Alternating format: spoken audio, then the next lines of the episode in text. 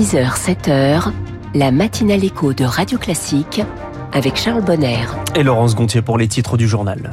95 morts en Iran dans un attentat commis hier lors d'une cérémonie à la mémoire du général Soleimani, héros national de la révolution islamique. Attaque qui intervient dans un contexte régional très tendu.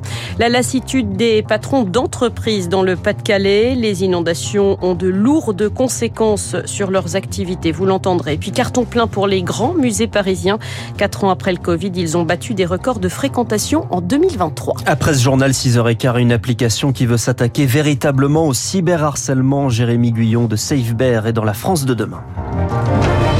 Laurence Gontier, en Iran, toujours pas de revendication au lendemain de l'attentat qui a fait au moins 95 morts. L'attaque a eu lieu à Kerman, dans le sud du pays, près d'une mosquée où se trouve la tombe du général euh, Qassem Soleimani, tué en 2020. Elle s'est produite lors d'un hommage rendu à cette figure du régime iranien, nationaliste chiite, acteur majeur de l'influence iranienne au Moyen-Orient. Cet attentat a été commis au lendemain de l'élimination du numéro 2 du Hamas sur le sol libanais, semant le trouble dans la région. En réaction, Charles Ducrot, l'Iran se montre très prudent.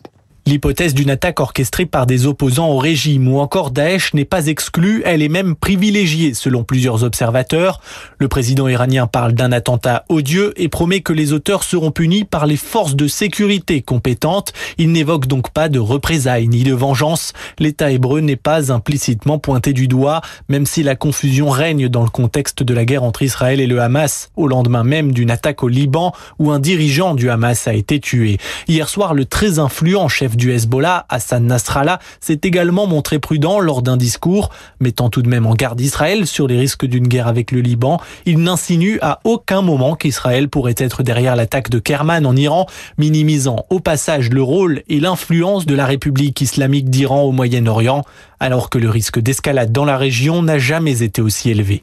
L'ONU et l'Union européenne ont condamné cet attentat. Les États-Unis jugent quant à eux absurde toute supposition d'implication des États-Unis ou d'Israël et assurent qu'aucun pays n'a intérêt à une escalade dans la région. Dans ce contexte, le secrétaire d'État américain Anthony Blinken entame aujourd'hui un nouveau déplacement au Moyen-Orient avec une première étape en Israël. Ce sera sa cinquième visite dans l'État hébreu depuis le début de la guerre déclenchée par euh, l'attaque perpétrée le 7 octobre par le Hamas sur le sol israélien. Un imam tué par balle à l'extérieur d'une mosquée près de New York. Les autorités écarte à ce stade la piste terroriste, c'est-à-dire d'un acte raciste perpétré par un suprémaciste blanc. Mais depuis le début de la guerre à Gaza, les États-Unis et New York en particulier sont régulièrement le théâtre de manifestations et tensions communautaires. 6h03 sur Radio Classique, l'impression d'un jour sans fin dans le Pas-de-Calais, une cinquantaine de communes toujours inondées. Plus de 300 personnes ont été évacuées ces derniers jours dans le département, une catastrophe pour les particuliers bien sûr, mais aussi les entreprises. En novembre, 400 avaient subi des dégâts. La Chambre de commerce et d'industrie des Hauts-de-France avait alors lancé un numéro d'urgence pour les accompagner. Il est toujours en service, mais malgré les nouvelles inondations, Philippe Bourdin, le président de la CCI, ne reçoit plus d'appels il y a une espèce de lassitude très dure euh, qui s'installe et puis euh, gérer aussi le stress des collaborateurs, gérer aussi les clients parce que il y a les dégâts directs, mais il y a aussi les dégâts induits. Un client qui craint de ne pas être livré, eh bien, à la limite, il passe sa commande ailleurs. Et ça, euh, quelle que soit la qualité de l'assurance, c'est pas forcément remboursé. Même des entreprises qui sont pas forcément inondées, ou les clients ne sachant pas si on peut y accéder ou pas, bah, n'y accèdent pas.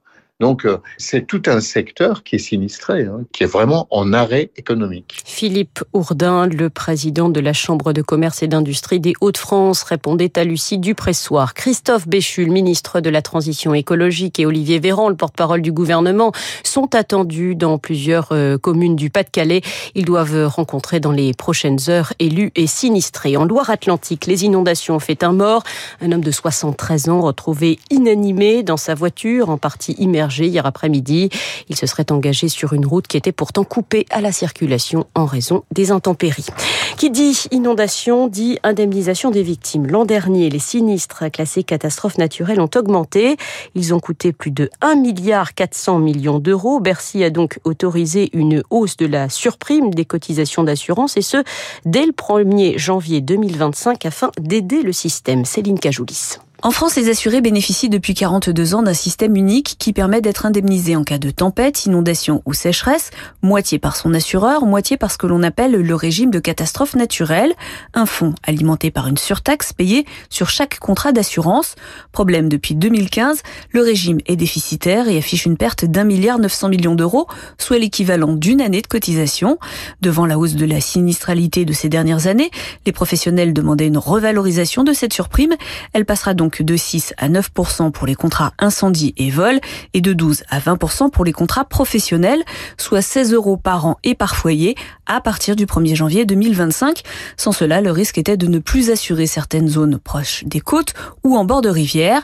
Et puis une nouvelle loi prévoyant une meilleure indemnisation des victimes vient d'entrer en vigueur et va encore alourdir la facture de 300 millions d'euros par an. Bercy, qui a autorisé la hausse de la surprime, explique que c'était difficile d'attendre plus longtemps et qu'en 2025, l'inflation sera moins importante.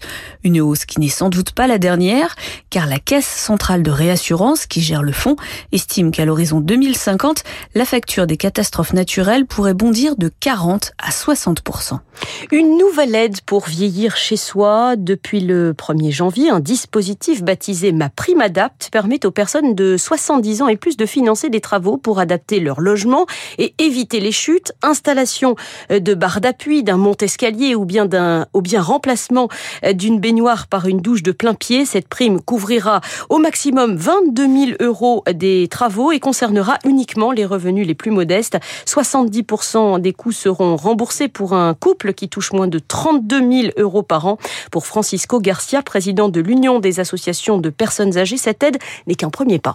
La prime ADAP va dans le bon sens mais ne va pas assez loin, compte tenu effectivement du coût des travaux. Ça monte très vite. Un monte-escalier, c'est 10 000 euros. De, si on prend une salle de bain, c'est facilement 6, 7 000, 8 000 euros pour la rendre, disons, compatible avec le fait qu'on ait un, handicap. Euh, il faut vraiment, vraiment être dans les très modestes pour bénéficier du taux maximum de 70%. Donc, c'est mieux que rien, mais ce n'est pas suffisant. Euh, les personnes qui ont peu de moyens, euh, ils vont réfléchir à deux fois, avec y compris le montant à engager pour les travaux, ils vont abandonner. Francisco Garcia, président de l'Union des associations de personnes âgées, interrogé par Rémi Fister. L'enseigne de lingerie Maison Le Jabi placée en redressement euh, judiciaire. L'entreprise installée à Rieux-la-Pape près de Lyon est confrontée à des dettes contractées pendant la pandémie de Covid-19. Elle compte 55 salariés. En 2019, elle avait été rachetée par Thierry Le Guénic qui avait également repris Habitat placé en liquidation il y a quelques jours seulement. Et si notre bonne résolution pour cette nouvelle année, c'était d'aller davantage au musée 2023, en tout cas, a été un bon cru. Hein. Quatre ans après le Covid, les principaux musées parisiens ainsi que certains sites culturels régionaux ont enregistré des records de fréquentation. Marine Salaville. À commencer par le musée du Louvre. En 2023, pas moins de 9 millions de visiteurs ont admiré la Joconde. C'est 14% de plus qu'en 2022 et presque autant qu'avant Covid.